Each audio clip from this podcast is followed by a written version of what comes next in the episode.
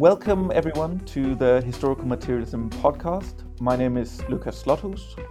I am Ashok Kumar. And this is a podcast where we basically do a deep dive into one particular article from the most recent issue of the Historical Materialism Journal, um, in this case 30.3. Yeah, this is part of uh, Historical Materialism. Um, we're a journal um, and a book series and we have a conference in London, but we also have conferences all over the world. Uh, and we sort of engage with uh, Marxism uh, critically, um, but engaging in the Marxist tradition. And today we are very excited to welcome um, a guest and the author of a brilliant paper in that issue of the journal, uh, Francesca T.C. Manning, or FTC Manning, uh, who's affiliated with the San Francisco Community Land Trust, amongst other places uh, who's written uh, a paper called A Defense of the Concept of the Landowning Class as the Third Class Towards a Logic of Land Ownership. So we'll have a discussion uh, on that. Francesca, if you want to get started with just explaining your overall argument, you argue that the landowning class is a third class. What do you mean by that? I want to say that I, I came to this argument a little begrudgingly uh, because I needed a way to think logically and structurally about land in capitalism. I thought the ideas were already out there and I just needed to find them.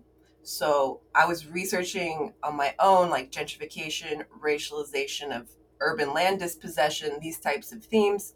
Of course, I went to David Harvey, I went to Neil Smith in the Rent Gap, and I ascended the chain of abstractions of land and capitalism, and I reached ground rent theory. And then I read a lot of the modern classics there. And there was still something logically missing for me in that work.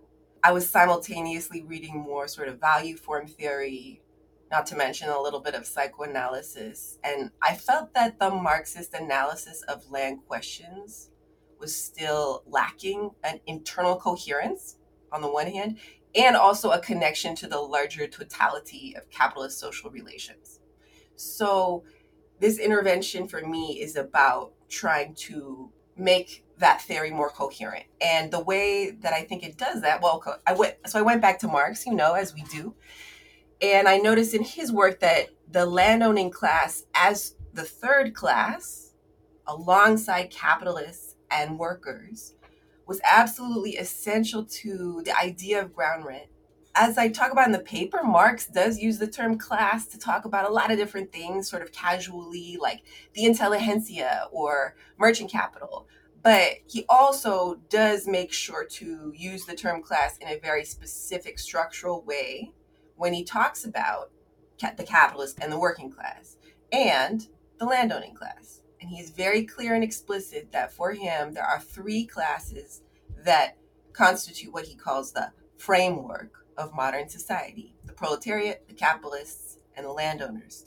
We know the capitalists own the means of production. We know the proletariat as those who own not but their own labor power. Landowners, to complete the triad, own land, of course. And that is completely unlike the ownership of labor power or of means of production. So, in a very simple terms, the landowning class as the third class is are the landowners. They own the land in the capitalist mode of production. And it's as simple as that and as complicated as that. What is ownership of land? What is land? Etc. But it is absolutely essential and necessary for the functioning and the continued reproduction of both of the other two classes that there is a class of people charged with ownership of the land. Yeah, so you've laid out why uh, Marx sort of sees land ownership as one of the three kind of linchpins that hold capitalism together in some ways. In the piece, you're primarily debating uh, Marxist geographers, namely people like Massey and Harvey and others, and specifically uh, their dismissal of Marx's position on the centrality of the landowning class. Uh, could you lay out some of the arguments of why they sideline the central role that Marx places landowners within? Yeah. It's funny because when I describe this project I've been working on to people who are like Marx friendly, but not deep Marxologists, they'll be like, oh, yeah, that makes sense. of course, a landowning class. But if I talk about it to Marxists, and I've emailed like a lot of people, like people who write books, being like, "What do you think of this?" And they'll be like, "No, landowners are not a class. They're just not. Like, what are you talking about? Like, don't bother me." And uh, so why why do they think the landowners are not a class? I mean, that's there's two ways to answer the question. One is like, what are their given reasons that they stated, and then why do I suspect that they partake in this, in my opinion, relatively weak dismissal? For my intellectual curiosity, the biggest discovery I made when I was trying to understand why people do it is that they don't make an argument for why make a very clear argument for why. Most people don't. So Massey and Catalano do not really make any kind of clear argument for why landowners are not a class. They just say obviously they're not. And that is very common. And I just I emphasize that because I think it's it's important when we notice something that becomes just like an assumed truism that like people don't even think they have to explain like people will say like look around do you see a landed aristocracy people say that to me a lot and i was like well I don't know. Maybe, maybe I do. Like, I, if you mean like you know, like fancy aristocrats, like with huge villas, like I understand those people don't exist anymore in the way they used to. But yeah, so so I was really fascinated by how little people felt the need to explain their dismissal. There's a couple people who are a little more explicit. I would say I think Poulantzas is one of the most laudable in this respect because he really says, I am taking a completely different stance than Marx did. So he acknowledges that Marx thought the landowners were a class. And he says, I do not think that they are a class. I think that they are a class fraction, which is something that got pretty popular mid mid 20th century, this idea of class fractions. Um, and he's, he sees himself as following Lenin in that and they both are sort of suggesting that landowners exist in a way, but they are not, they do not belong to the quote unquote pure social relations of the capitalist mode of production, which I like because that's what I'm concerned with. What are those pure social relations? And I do think that landowners are there. Poulantzas also argues explicitly that he thinks the reason Marx was wrong about this is because during Marx's time, landowners had a sort of outsized role in the economy because they were so important for feudalism and so important for the transition in terms of enclosures and all this. So they were just very powerful and very noticeable. And so he thinks that Marx was like a little bit mystified by their relative power at the time. So I'm like, okay, that's a real argument. And I can I can do something with that. So I appreciate Poulantzas for being really explicit about that. Um, so then you have to look and say, okay, is there really a decline in a sort of both autonomous power of a landowning class for itself, so to speak? Does that still exist?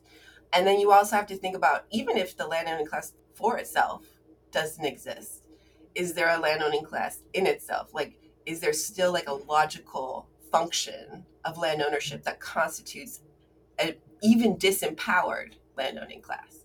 And I think the answer to both those questions I find eventually is seems to be provisionally that it exists in both respects. You already touched on what Marx actually says about this, but could you just tell the listeners a bit more about what's the kind of textual evidence for Marx's own position on this? Because in a way, you're saying this is the correct or the right Marxist position, but you're also saying that it is Marx's own position. Yeah, well, I mean, we're mainly looking at Capital Volume Three and Theories of Surplus Value Volume Two, but uh, I would say that his argument is more logical and abstract than it is um, evidence based. Like he goes and he looks at a lot of specific dynamics that occur around, for example, the interactions between the landowning class and the cap- capitalist class, like as the Corn Laws being a very famous example. But I think ultimately his belief in the importance of the landowning class is a much more theoretical one because he sees the absolute necessity of keeping land from people in order to both initiate capitalist production and to reproduce it moving forward, to reproduce the doubly free labor. There's no way to do that without some group of people taking care of private land ownership. And I think it's in that that he really bases his theory. Um, I kind of wanted to go a little bit to the first answer because uh, you didn't sort of touch on this in the um, in the paper, or maybe I missed it. He said there's two reasons why Marxists are dismissive or antagonistic towards the idea of, of a landowning class being a third class. And the first reason seems to be that you sort of point out, but I'm wondering what the second unspoken reason might yeah, be. Yeah, that's the fun one. So I touch, I, I point to it a little bit in the paper, um, but I, I think that there's an unsettling for many Marxists, communist socialists. There's an unsettling feeling when you have a third class because there's this sureness when you have the two classes that the very most important ground zero zone of relevant activity occurs in the conflict between capitalists and workers, which occurs in the workplace. And once you have this idea that there's a third class, there's a necessary conclusion that there's also these other places that might constitute essential spaces and times of whether you want to say class struggle of activity which determines defines and transforms capitalism and could determine transform and define what comes next. And i think that that's very difficult for people who have oriented themselves around that the two class idea and the importance of that conflict and so i'm very interested in what where we go if we if we open up that space. There aren't many instances, you know, outside of feudal or semi-feudal modes of production and their attendant social relations where mass action by tenants against landlords have resulted in the sort of appending of the existing social order. I'm thinking even more recently, like, you know, the general strikes in Tunisia and Egypt in day 16 and day 18 that were kind of the decisive blow, unlike other popular struggles that didn't have that kind of built up um, kind of working class organization to do that. And so they they weren't as successful, you could say. So you state that the quote theory of evolution treats struggles outside the point of production as having less historical and strategic significance. Uh, that's the end of that quote. But uh, I'd ask: Is this borne out in the evidence? You know, is is the prioritizing of wage labor relations as the ground zero of class struggle, rather than targeting the landowning class, as you say, more to do with the social power of workers to kind of grind society to the halt to a halt under capitalism rather than disregarding the central role of landowners in the sort of ongoing stability of capitalism as a system. So let's talk about this evidence.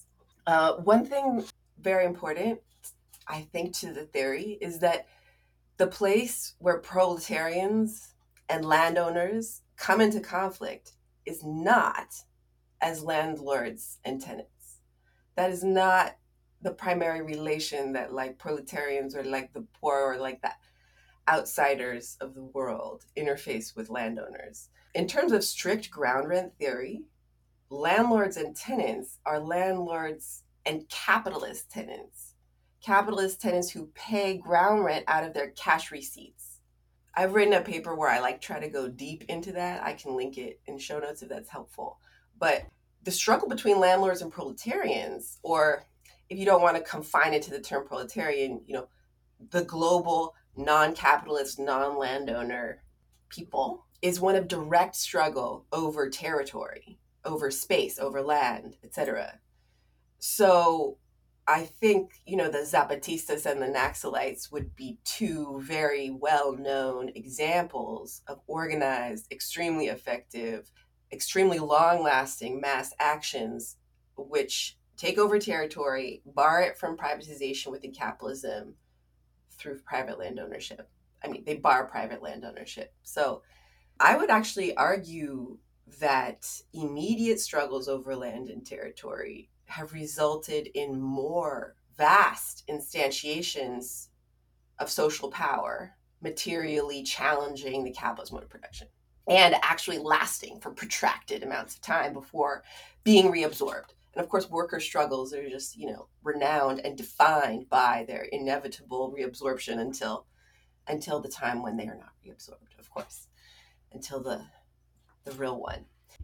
but also even worker struggles that have some of them that have been the most challenging that we cite a lot uh, have been connected to some kind of a land takeover or autonomous use and defensive space. For example, Argentina, you know. Uh, and so this, I think, brings us to the question not just of bringing capitalist production to a grinding halt, which I'm all for, obviously, but in like a two core refusal of all of the fundamental relations of capitalist society, uh, like as Marx said, an abolition of the of the current state of things. And I think this abolition and refusal is what's at stake in a lot of, of course, abolitionist literature. That's I think a growing thread, um, a growing body of work now, as well as work in the Black radical tradition, as well as work in the Afro pessimist thread tradition. And of course, these all emerge from varying degrees from Black thought. And I don't think it's surprising that within such threads, we find perhaps like a deeper and more cutting critique of capitalism than what you might call the workers' critique. And I really do think that the theory of the landowning class can, not necessarily, but can push the Marxist mind to brush against its edges. And, you know, the conflict between landowners and those who would abolish all forms of capital and liberal land ownership and land use, that conflict demands a consideration of forms of life far beyond like a socialist redistributive state, which I think absorb like partakes in a lot of the same social forms as capitalism it goes beyond like worker control over production, which still takes as for granted the concept of production and the idea of productive activity, and so on. So I, I do wonder if this is why also contributes to why many Marxists avoid the theory of the landowning class. Okay, well, now might be a good time then if you could talk us through what are the reasons why other Marxists dismiss this idea that landowners are a separate class. You say specifically in the paper that there are four kind of main reasons why they would do this. The first one being that they are feudal residuals. Second one that they are simply a subset of capitalists. The third one that landowners are around, but they will eventually wither away. Or fourthly, that landowners are better conceived as rentiers. Could you talk us through these four? So the feudal residuals, we've sort of touched on it a little bit it's very common, as I said, as a sort of dismissive gesture to be like, oh, well, you know, they're just a holdover from feudal times. We know what feudalism was supposed to look like in this ideal foil that it plays for us to capitalist society where the landowners are like the powerful guys. So there's just this residual like existence of the landowners. Eventually they'll just they'll just work themselves out and they'll and they'll be gone. So a lot a lot of people really do partake in this feudal residuals argument. And um, but I'm going to go to from the feudal residuals to the withering away, right? So I was very uh, taken with how similar the withering the people treated the concept of the landowning class to the, the idea of the withering away of the state in some threads of marxism because it really it was very it's very similar in the sense of like it's different from just feudal residuals because this position the withering away of the landowning class it says that landowners are not just residuals they were absolutely essential for the transition. So in order to get from feudalism to capitalism we needed the landowning class. They were they were really really really important. But once the transition has been effected they are no longer essential. They are no longer part of the pure core logical function of capitalism. So they wither away, essentially. So it's similar to feudal residuals, but with a slightly different abstract understanding of the role of the landowning class. Then we have a very basic idea that landowners are just a subset of the capitalist class. And that usually, people usually, as I mentioned before, describe it in terms of being a class fraction, similar to merchant capital or something like that. And I will say to just directly to this that that is outrageous to me because the material basis for let for landowners is so different than for capitalists. It is the ownership of land, and owning land is not owning capital or the means of production. It's not the same. And so, and I and I can go into that a little bit more about what is different about land, but I'll leave it there for the moment and just talk about what's probably the most prevalent other than just dismissing it as a feudal residual, especially in the field of geography, my field. Uh, landowners are, are broadly understood as like a type of a rentier class um, or a financial. And this comes a lot from Harvey's work and Harvey's understanding of financialized land ownership being the the type of land ownership that is that happens in capitalism. And to this point, I'm often dismayed by how ground rent is conflated with interest. So, in order to hold this position that um, landowners are a, both a subset of the capitalist class and a, particularly this thing called a rentier, uh, it always involves conflating land ownership with the ownership of other kinds of monopolizable assets, such as intellectual property rights, is one of the most commonly pointed to other monopolizable asset. And so the idea that say that owning land is the same as owning the rights to the Calvin Klein logo or a Selena Gomez song is outrageous because think about the material basis of those different things. It is wildly different to own and and monopolize a section of the globe than it is to own like an infinitely repeatable but like trademarked song or picture or something like that. And i and i feel like theories which which go in that direction are just like becoming very disconnected from the quote unquote material basis of these of these social relations.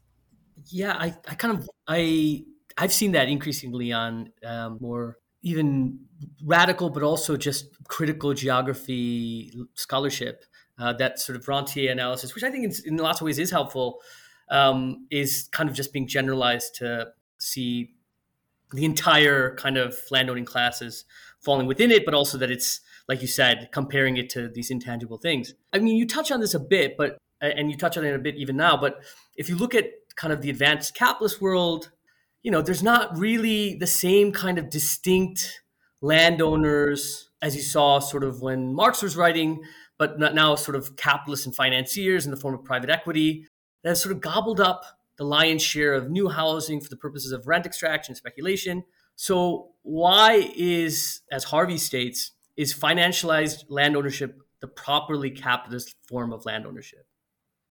Like I feel like you touch on two different things. There's why is financialized land ownership the owner land ownership the properly capitalist form, but then there's this question of like, what does it mean when you have private equity gobbling up real estate. And so, like, I think I'm really here to say, like, if you have a private equity company that primarily gobbles up real estate, that is a landowner. That is a landowning company, not a capitalist company. And in terms of financialized land ownership being the capitalist form of land ownership, I find the term financialization at this point in my life to be more obfuscating than elucidating, but insofar as it means that you are prioritizing the returns on your land by all means necessary and leveraging wealth one has to accumulate more land and probably more than anything else, the concept of financialized land ownership means for people having a completely disconnected relationship to the land you own. So you own a plot of land, maybe you've never been there. Maybe you've never seen it. Maybe you don't know what the farmers grow on it. Maybe you don't know what the people in the build in the skyscraper do. Maybe you don't even know where the skyscraper is. So I think financialized land ownership speaks to like an extreme disconnection between the landowner and the land, and I think that that is is just what's been the case for a very long time. Um, for as long as capitalism has existed, absentee landowners in like early America, in in the slaveholding South, for example, were very common, um, because it's possible.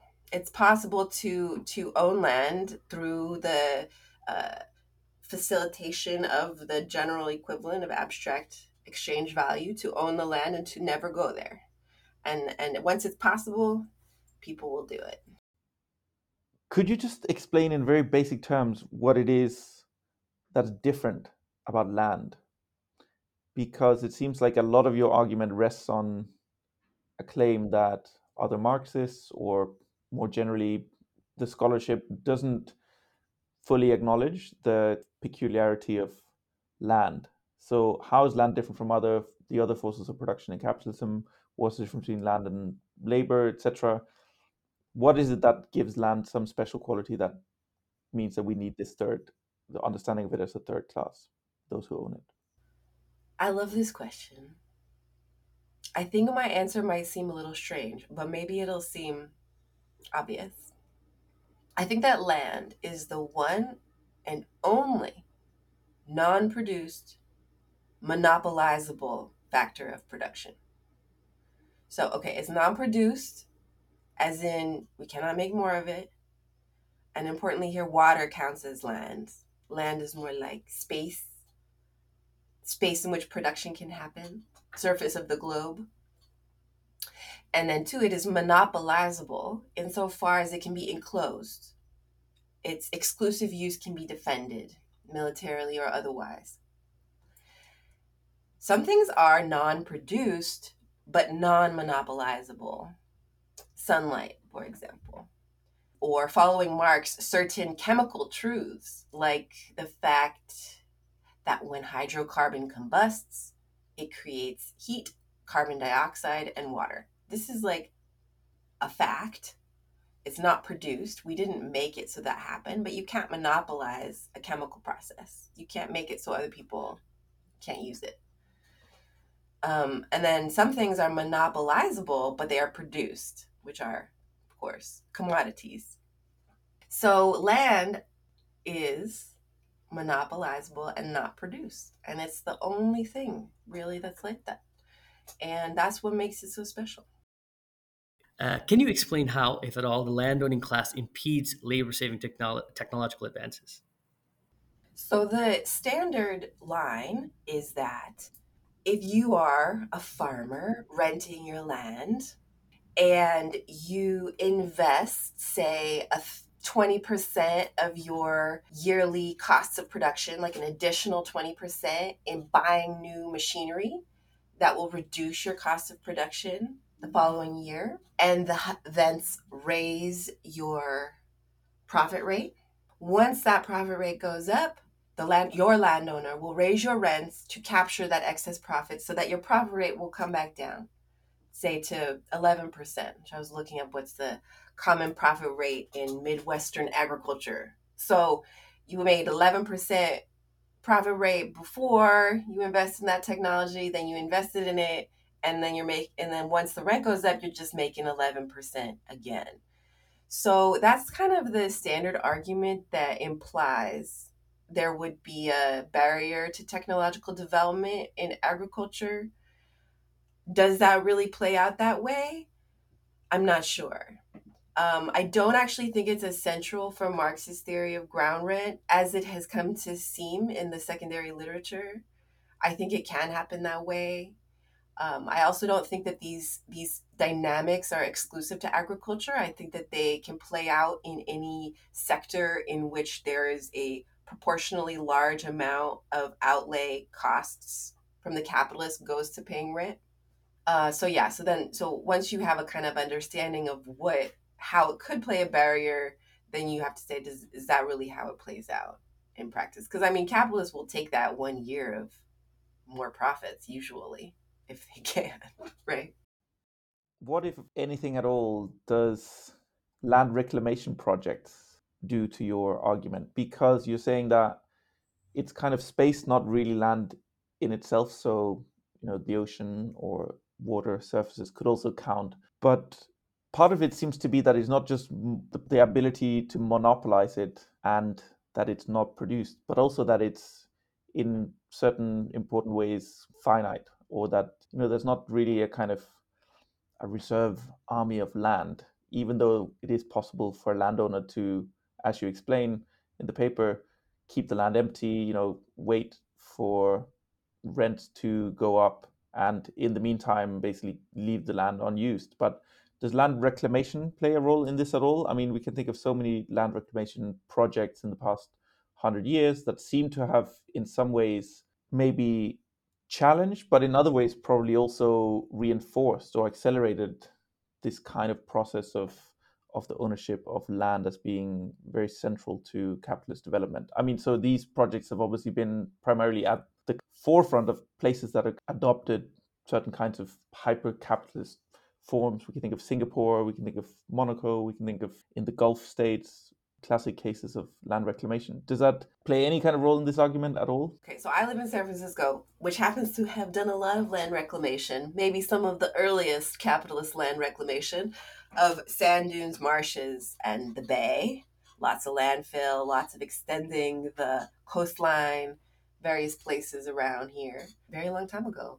And I guess the first thing I think of is like, what is really the difference between land reclamation from water, which is usually how we talk about it, and um, improving land that is of extremely difficult terrain, like that is very difficult to use, like sand dunes. So a lot of San Francisco is built on sand dunes and is slowly sinking. And sand dunes we think of as already land and water is like not yet land. But like where really it comes into a conflictual situation is who owns the water. And so I think that this really goes into the juridical question of like the landowning class, in addition to kind of taking us through the inquiry into the landowning class into a sort of question of refusal of abolition. I also think it takes us into some interesting questions about the state, about the juridical, because of the intimate relationship between landowners and the state. Because so yeah, so like when you're talking about land reclamation from water, they, there's all these different kinds of international laws around who owns water, how much water off the coast is owned by who, and if you own this island, like do you own this much of the water, etc. Owning meaning states, you know, states owning the land. So I like where that question goes in terms of making us consider an avenue towards also theorizing the state in these very sort of rigorous, necessary to the internal logic of capital form. And I do think that land can take us there because in order to defend land, private property and land, you need a state like some, you need law. You need law. And I'm thinking a lot of like Olufemi Taiwo, like the the philosopher one, like not the elite capture one. Both of them amazing, but uh, the who who writes very interesting work on um, how we have to be anti jurisprudence altogether as communists. We have to completely let go of any conception of revolutionary law or a Marxist law at all because we need to because the whole concept of law is inherent to capitalism and produced by it and you know it's something we need to overcome so I want to kind of go back to some of the arguments, of, uh, some of the arguments in the paper, and you sort of go through in the last bits of it about agriculture in great detail, agriculture, commercial, housing sectors, and rent in the U.S. And I kind of was hoping that you can draw out the distinctions and summarize some of your arguments with what keeps them apart, where are the similarities, and what do they tell us? Um, sorry, keeping what apart? So you ta- you draw out sort of agriculture, commercial, and housing sectors in the U.S. in the paper. Oh yes. And I kind of was hoping that you can, you know, tell us how they're just different. What's your sort of basic argument around that? Yeah, I was I've always been very confused about how there's so little crossover between studies around urban land and studies around rural land. And I do think that the theory of ground rent and of the landowning class enables us to analyze the way capital is moving through land across all of these distinctions. So there are going to be certain logics at play, as you mentioned earlier, Lukas. The the sort of the tendency of the landowning class to hold land until they can get the rent that they want. Their refusal to rent at very very low prices or for nothing. As Marx said, they're not philanthropists. They're never going to just let people use their land for free. So this and so we see that, you know, in the hottest housing markets, there are like highest rates of vacancy we see in in farmland global land rushes to like places where all, all of a sudden all of these these private equity firms etc want to purchase land like in ethiopia or something like that.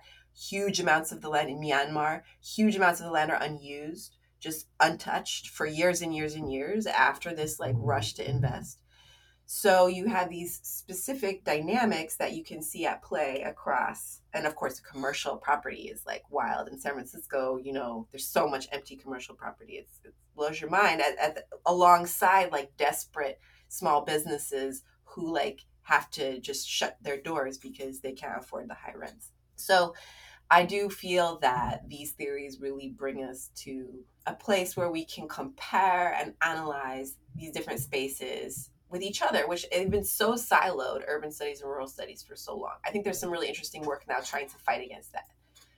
But I also just remembered, like earlier when you asked about private equity, I had wanted to mention I once went to this mainstream conference, economics conference, and I went to all of the real estate panels to see what people are saying. They're mostly completely bonkers. Don't make people just saying things that make no no sense. But at, well, this one guy was very, this old guy was very interesting. He said some interesting stuff. And I went up to talk to him afterwards. He was a retired CEO of a real estate company, a private real estate company based in Nevada. And he told me there's no reason for private real estate companies to let anybody know what they're doing, how much land they own, how much money they make on that land.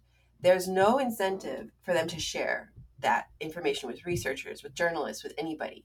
And private landowning companies are like extremely closed and private. And we will never know their scope and really like how many and how much. And so I feel that is an important consideration when we think about does the landowning class exist today? When I talk to people who are kind of adjacent or in that world, they're like, oh, yeah, they do but we're never gonna you're never gonna find anything out about them you know? And i i think that that seems accurate. Could you explain to the listeners who might not have read the paper just yet you have this quite substantial section a brilliant section where you talk the reader through the agricultural sector in the us and plot different commodities produced on land and how variation in the need for particular types of land for particular kinds of agricultural commodities and so on. Could you just explain or summarize the findings or what that means for bolstering your account or your theory here? Because it seems quite central to it that you can show that it's kind of actually borne out in the evidence. Well, yeah, I was pretty surprised to find when I when I looked at you know the major grain cash crops in the U.S. I, I was trying to figure out what, which ones have the highest rents, which ones like can i can i compare the organic composition in these sectors to their rents? And of course that was the question earlier one of you asked about is there a barrier to technological development in agriculture as is argued within marxian ground rent theory?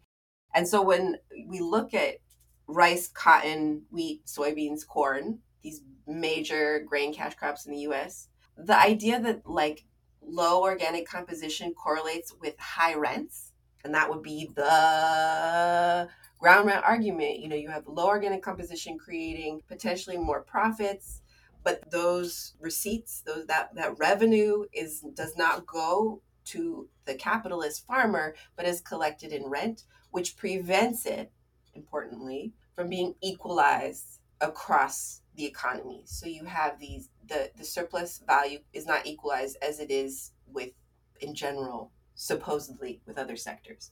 And what I found that was very interesting is that the one cash crop that followed this formula was rice.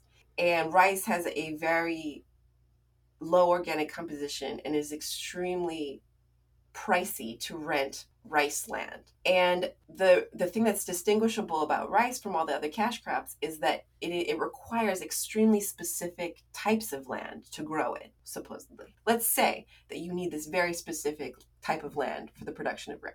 Whereas with other with other forms, you know, of agriculture, with other cash crops, you it's very easy to open up new land to farm it. And for example, um, in my discipline, Clyde Woods, amazing uh, geographer, author of Development Arrested, talks about how cotton as as a as a type of cash crop was targeted by the US government for the Green Revolution in order to open up how many places were able to grow cotton and how effectively and how high the yield was. So, whereas previously it might have been, I would have guessed, and I would like to look at these statistics, it was higher rents, more difficult to grow cotton, before the Green Revolution. Afterwards, you can grow grow cotton much more easily. You can get high yields much more easily. So cotton is no longer a crop in which you see really low composition and high rents. You in fact have relatively low rents alongside relatively low organic composition.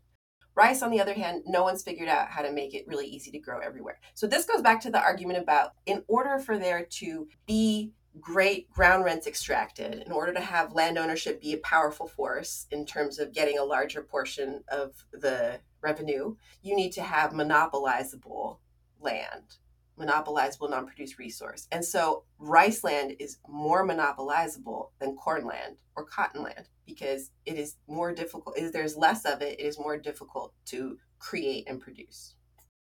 Yeah, I mean that's a similar situation, obviously, that you find in in industrial production. I, I thought that was really interesting. I mean, um, in the sense of like you know, the ones that are the most valorizable and the most monopolizable are the ones that are not as easily accessible. Can you say more, a little bit more about that? How it's similar to industrial production? Sure. Yeah. I mean, if I heard your argument correctly, if you look at the garment sector, obviously it's a low organic composition of capital, and that organic composition has resulted in like basically it's because of the structure of the of the of the production process, and you sort of have these like three part structure, and obviously it's very like many sellers, few buyers. So they haven't been able to exit like sort of you know exit the orbit of low cost production They haven't been able to invest in labor saving technology but the parts of the sector in which you're able to see a, a little bit of it getting a little bit valorizable are the ones that have a little bit more intensity so, so for example denim has a little bit more intensity then that therefore can be more standardized therefore can it can actually have investment in r&d and have it can you can have that kind of market edging out process similar to like men's undergarments, men's undergarments, which are like commodity producers. So they're produced quite literally in a cotton field, and they don't need that kind of that process. So if, if you, you're a producer who produces near the cotton field, it's standardized. It's not like bogged down by like seasonality or ephemeral fashion trends, etc.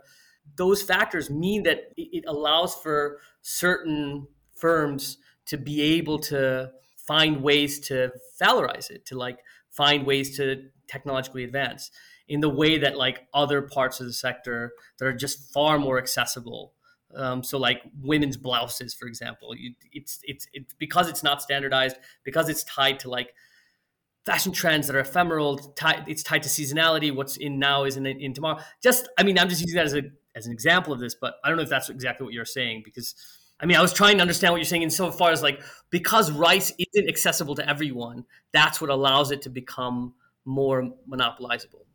The yeah the land for the rice and you're kind of talking about and, and in in this situation you were saying that the women's shirts are are less monop are more monop are less monopoly less monopolizable because they're more accessible because you know literally it, you can't standardize it. Because you can't standardize it because of all the dynamics involved it means that everyone can access it. And the minute that things can slightly be standardized that firm that has slightly more capital is can then try and find some way to edge out other firms which make it more expensive to start a firm which increases the barriers to entry which is obviously the step before monopolization I, feel you. I think that that makes a lot of sense, and I would wonder like what the rent is like for these different kinds of, of production, because I think that there's a weird. It's weird that we only talk about agriculture when we talk about ground rent because theoretically it should function the exact same way in any in any sector if it's like harder to find the space to have to do the thing then and you're not necessarily necessarily saying it's harder to find the space but it could be harder. It could be harder to like get a new factory that can like be as flexible to make all these different kinds of shirts. How do you exactly define ground rent? And like how would you distinguish it from say interest? And you addressed this a little bit but I would I would stay I can stay very simple on that. Ground rent is the revenue that landowners collect on the basis that they own land. So they it is the money that they can charge for the use of their land. Period. Now, I actually think that the more confusing concept for people is interest and like people think that and you know Marx says interest is this seductive category. It's just like money makes money magically. And once that happens, this magic phenomena like bleeds on to like everything else and it seems like everything could magically make money. So like your labor your wages are just interest on your labor you know what i mean? And i think that there is an unfortunate like partaking in that of some scholarship that would like to be more critical. So interest is technically you lend money and you get the money back plus an extra payment for your lending. For marx interest and profits profits being the revenue you collect after you a capitalist company produces a good and sells it and then you get your initial outlay back plus extra profits. Profits and interest are just two sides of the same coin of what capitalists get. So capitalists can be money lending capitalists they can be productive capitalists. They're all capitalists. In a sense you can think of i always think kind of like capital is a means of production. So you own the means of production like a factory or you own capital and you put it into motion, you get either interest back or you get profits back. Uh, profits of enterprises, Marx sometimes says. Those material bases for the collection of interest or collection of profits have absolutely nothing to do with the material basis of ground rent extraction, which is the ownership of land and the allowing people to use it in exchange for a fee. One quite important part of the argument seems to also be that you clarify how it's also possible for someone to both be a capitalist and a landowner, and that sometimes these coincide in the same way that it's also possible to, in some instances, both be a worker and a capitalist. If you're like the CEO of a big company, you are in a way doing wage labor, but you might also have massive, you know, asset holdings or whatever that you're exploiting others through. Could you explain this in a little bit more detail and also maybe say something about the tendency of the trajectory of this? So, is there a tendency for consolidation of these two classes or a kind of divergence of them or a change in their kind of relative power? Yeah. So um, you you laid it out very well for me. Thank you. Uh, you know this th- these two things that happen where like you have a capitalist say that owns a company and is also the CEO and gets a wage or also has some other title and gets a wage. So they're a capitalist and a worker theoretically. And there's many different versions of that this never seems to imply to anybody that class status of capitalists or the class status of workers is called into question. But for some reason, the fact that a person or a company could both be a capitalist and be a landowner makes people think like, oh, landowners don't exist anymore so that that like double standard to me i'm like i was like what is going on here? Like why how can you use this as evidence to dismiss landowners as a class where you happily accept it in the case of proletarians and capitalists?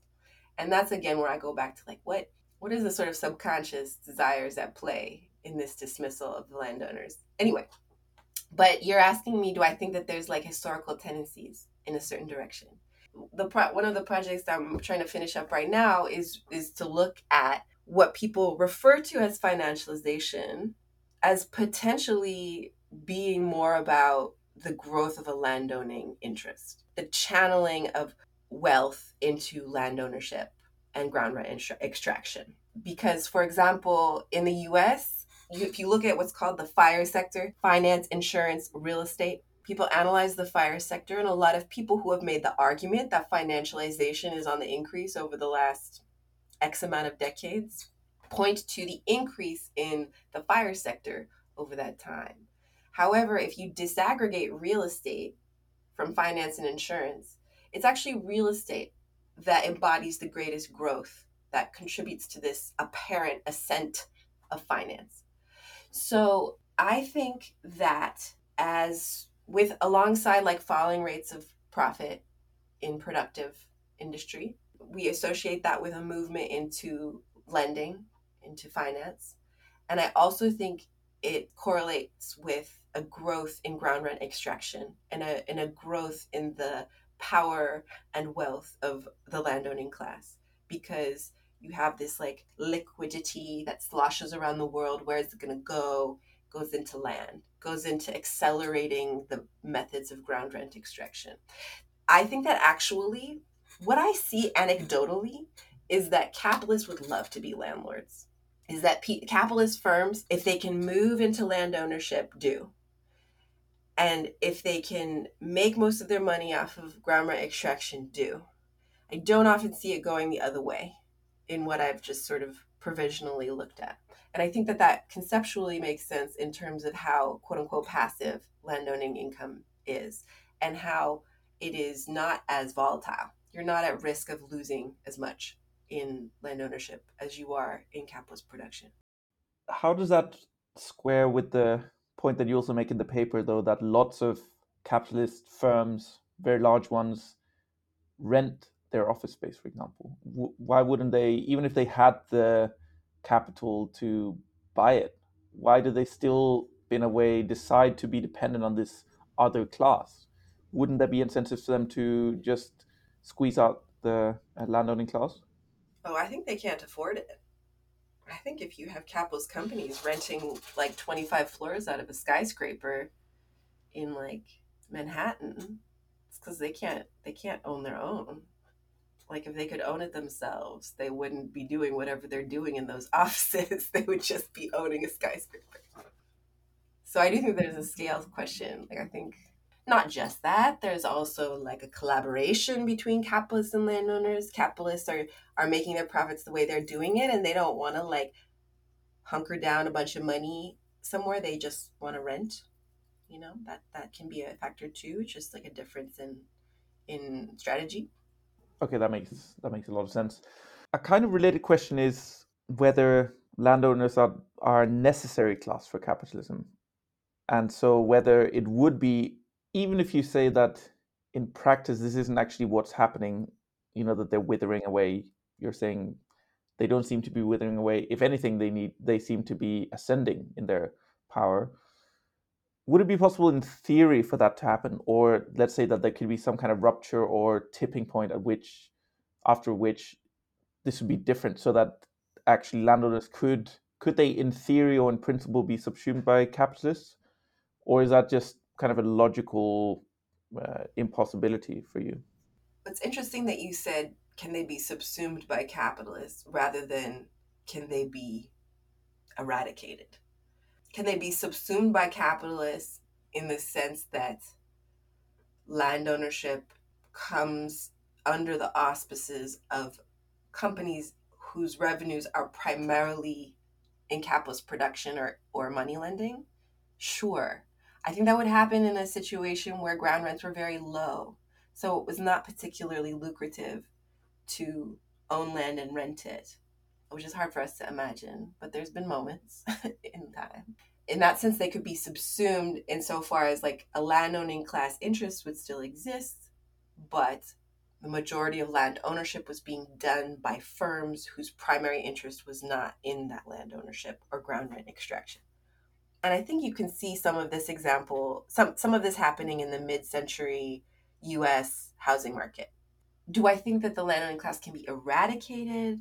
Actually so that there is no there are no people there are there is no entities entity or entities responsible for the private ownership of land? No that is not possible.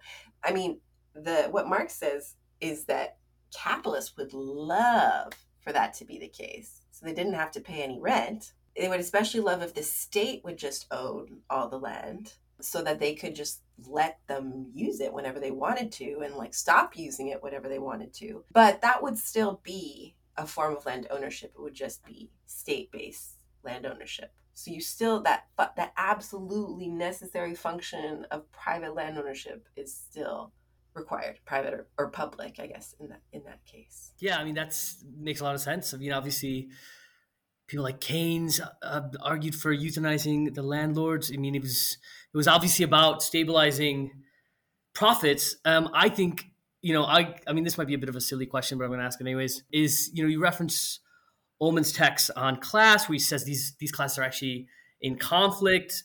And to this end, you know, Marx and Engels and the conditions of, of working class in England describe the kind of antagonism between the interest of the landowning class and the capitalist class in the sort of emergence of industrial capitalism when they're talking about the corn laws. So these are like steep tariffs, obviously imports on rye, malt, wheat, this in Britain. And they were to the benefit of the landowning class. And these high ta- tariffs also increased the cost of capitalists in terms of actually ensuring or ensuring um, uh, subsistence for for workers. So, you know, they lobby the state, they get rid of these tariffs, and uh, the ultimate effect of that is basically that it takes less for workers to subsist, which means which means capitalists need to pay workers less. And you know, you make this argument earlier about how I don't think you used this word, but you know, labor struggles are often recu- recuperated by capitalism. And I, I, you know, obviously Marx also makes this argument in, in, in chapter 10, volume one, Fight for the Working Day, where, you know, the, the, the victory of the working day is then recuperated in the form of relative surplus value. But if you look at like fights over rent controls, you know, the beneficiary that could, of course, be the tenant, but it could also be the capitalists because it requires less wages once those controls on the sort of basic essential of life is controlled. So, do these struggles and any gains or slash concessions they're able to make actually result in a kind of retrenchment of capital? Absolutely. Uh, I think that this is a extremely relevant point. In San Francisco right now, we have significant wage gains. Okay, like we have really high wages here. Um, there's a bifurcation of wages, of course, where like poor people are not having the wage gains, but even the minimum wage is, is quite high. But really, landowners have raised their rents so much that they are capturing most of those rising wages. And capitalists are, are pissed about it. Like, capitalists, like it's, it's very visible in the tech sector where you have a lot of people trying to leave the San Francisco Bay Area because they have to pay their workers so much because of rent. It's really rent. So they really they have to have these crazy packages to entice anybody to work for them because of they have to assume they're going to be paying just astronomical rents. So that is a very very fundamental way in which the capitalist class and the landowning class come into conflict. And I think what you're pointing to, a way that sort of tenant tenant struggles and or uh, wage struggles can turn out to do nothing for the actual benefit of workers if if it's like borne out by being appropriated by the other one. So if you get if you get higher wages but you have to pay more rents, you're screwed. If you get lower rents but your wages are reduced, you're screwed. And both of these situations are like what happens everywhere. So yes, you have to if if you're trying to think about how to like raise the quality of life for working people, you would have to have a very explicit dual pronged attack of re- lowering rents and lower and raising wages at the same time, which is very difficult to do, of course, because and and as I said before, I think that I don't I didn't say it in these terms. Tenants, as we think of tenants, like us, like people, working people, being tenants is not a, like a technical tenant relationship in terms of ground rent theory. It is as the otherwise mostly flawed Engels argued a consumer relationship where you're consuming the commodity of an apartment monthly. So consumer struggles, as we know, are very difficult and flawed. It's crazy right now. Like you, like people cannot hire a dishwasher. Like restaurants cannot hire a dishwasher because no one can survive on a dishwasher's salary. And like places are shutting down because they can't hire people to work the register. It's uh it's kind of wild because just the rents are too high. So like especially small scale capitalists are like really pissed and trying to pressure the local government to do something about it. But the landlord lobby in california is just so strong. In california they try to do rent control through the referendum and then basically hasn't the state now preempted municipalities from being able to introduce them there's been a lot of successes in terms of various ways to like provide more affordable housing for people in California and in the Bay Area, and then they, keeps things keep getting blocked in terms of making them actually happen.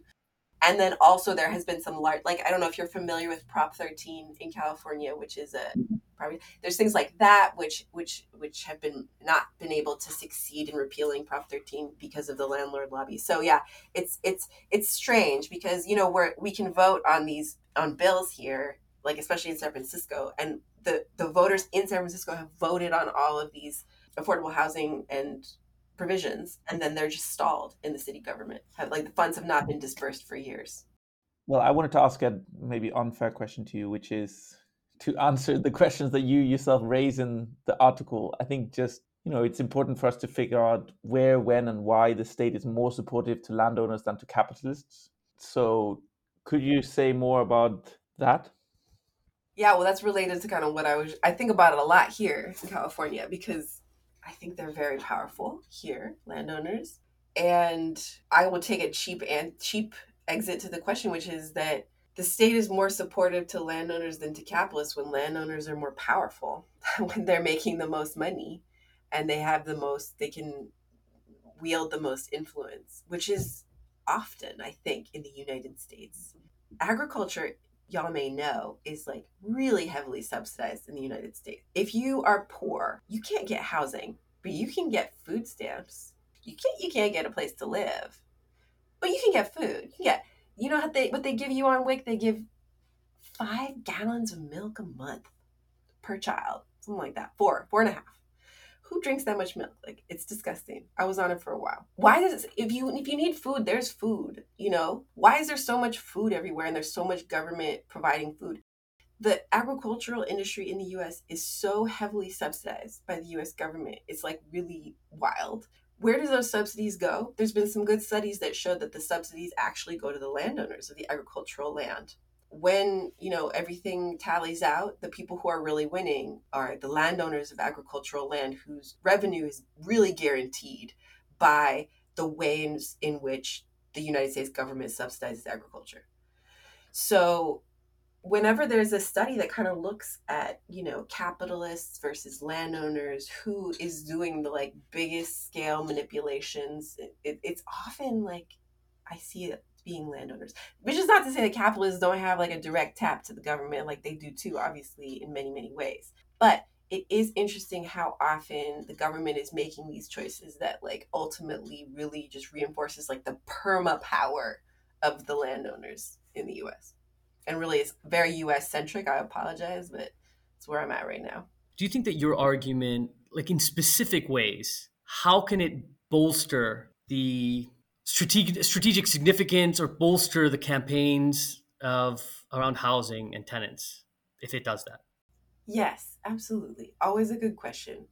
Uh, I would say that I am a person who does theory because I am interested in the truth, you know, and if it is helpful then it, that is a gift to me of course um, however i'm also like a activisty organizer person as like another component of my being so i do have the opportunity to see if any of this is useful. And it's useful to me.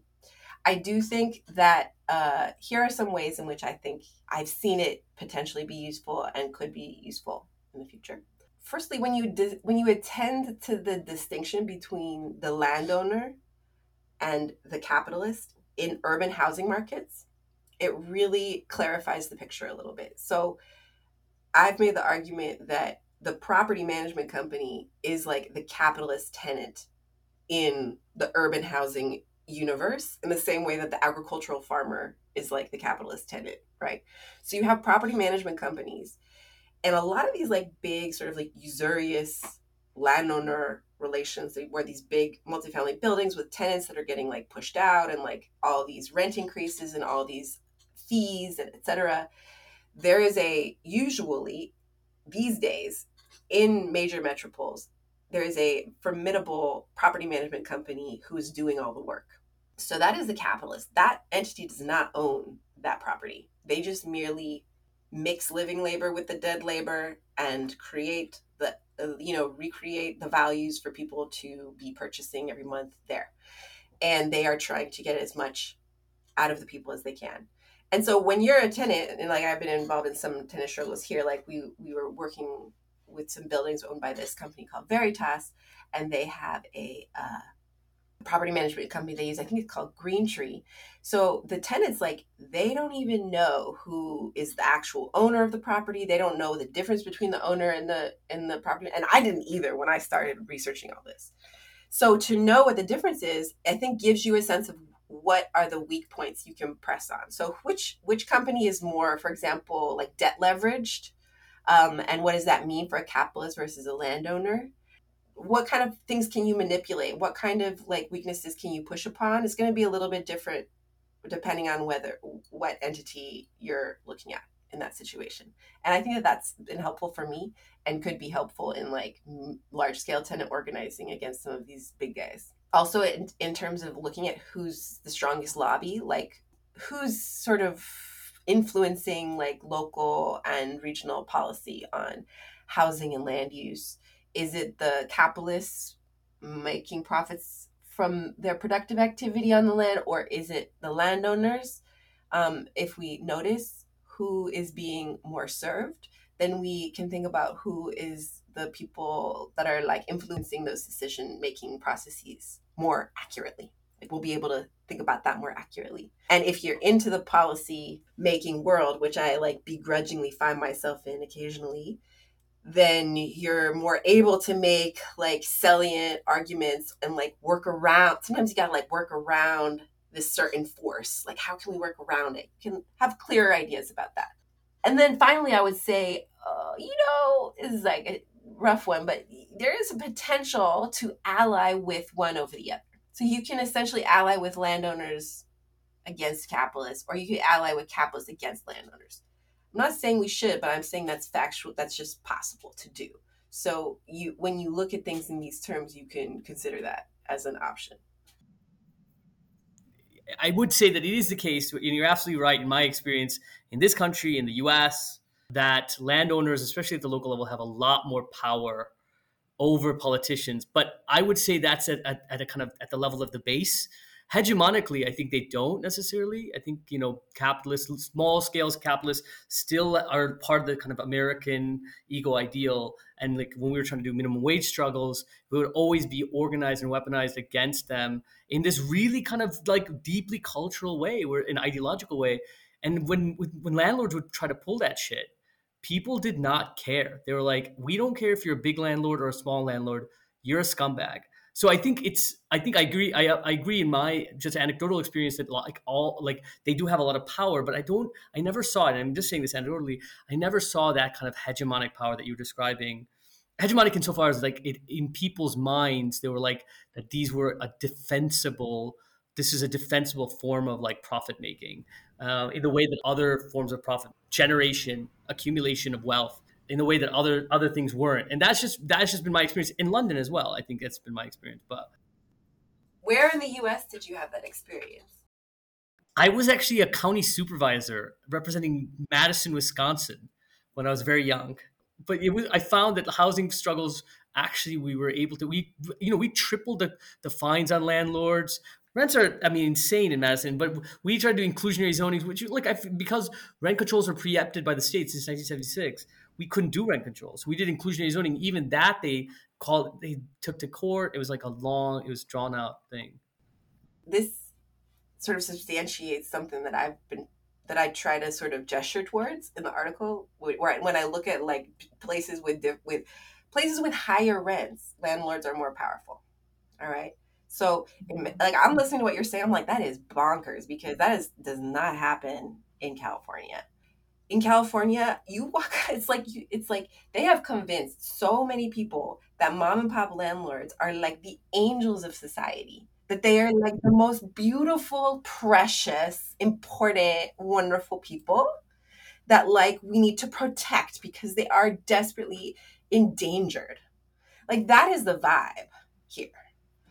And of course, the people who are pushing that argument are not the mom and pop landlords who are just like whatever. They of course, there, there's a few of them, not that, you know, it's the big landlords because they are able to push these policies and block other policies based on appealing to this figure of the mom and pop landlord.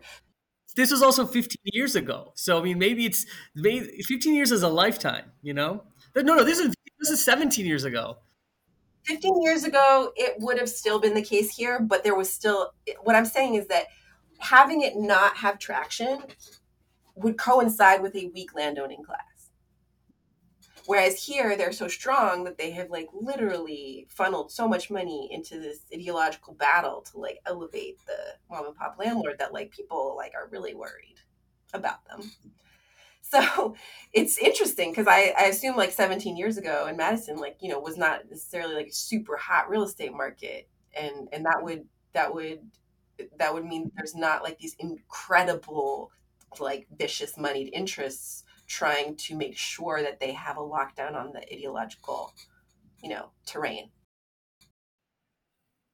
So we can wrap up and thank both Francesca for the brilliant paper and for the very interesting and stimulating conversation.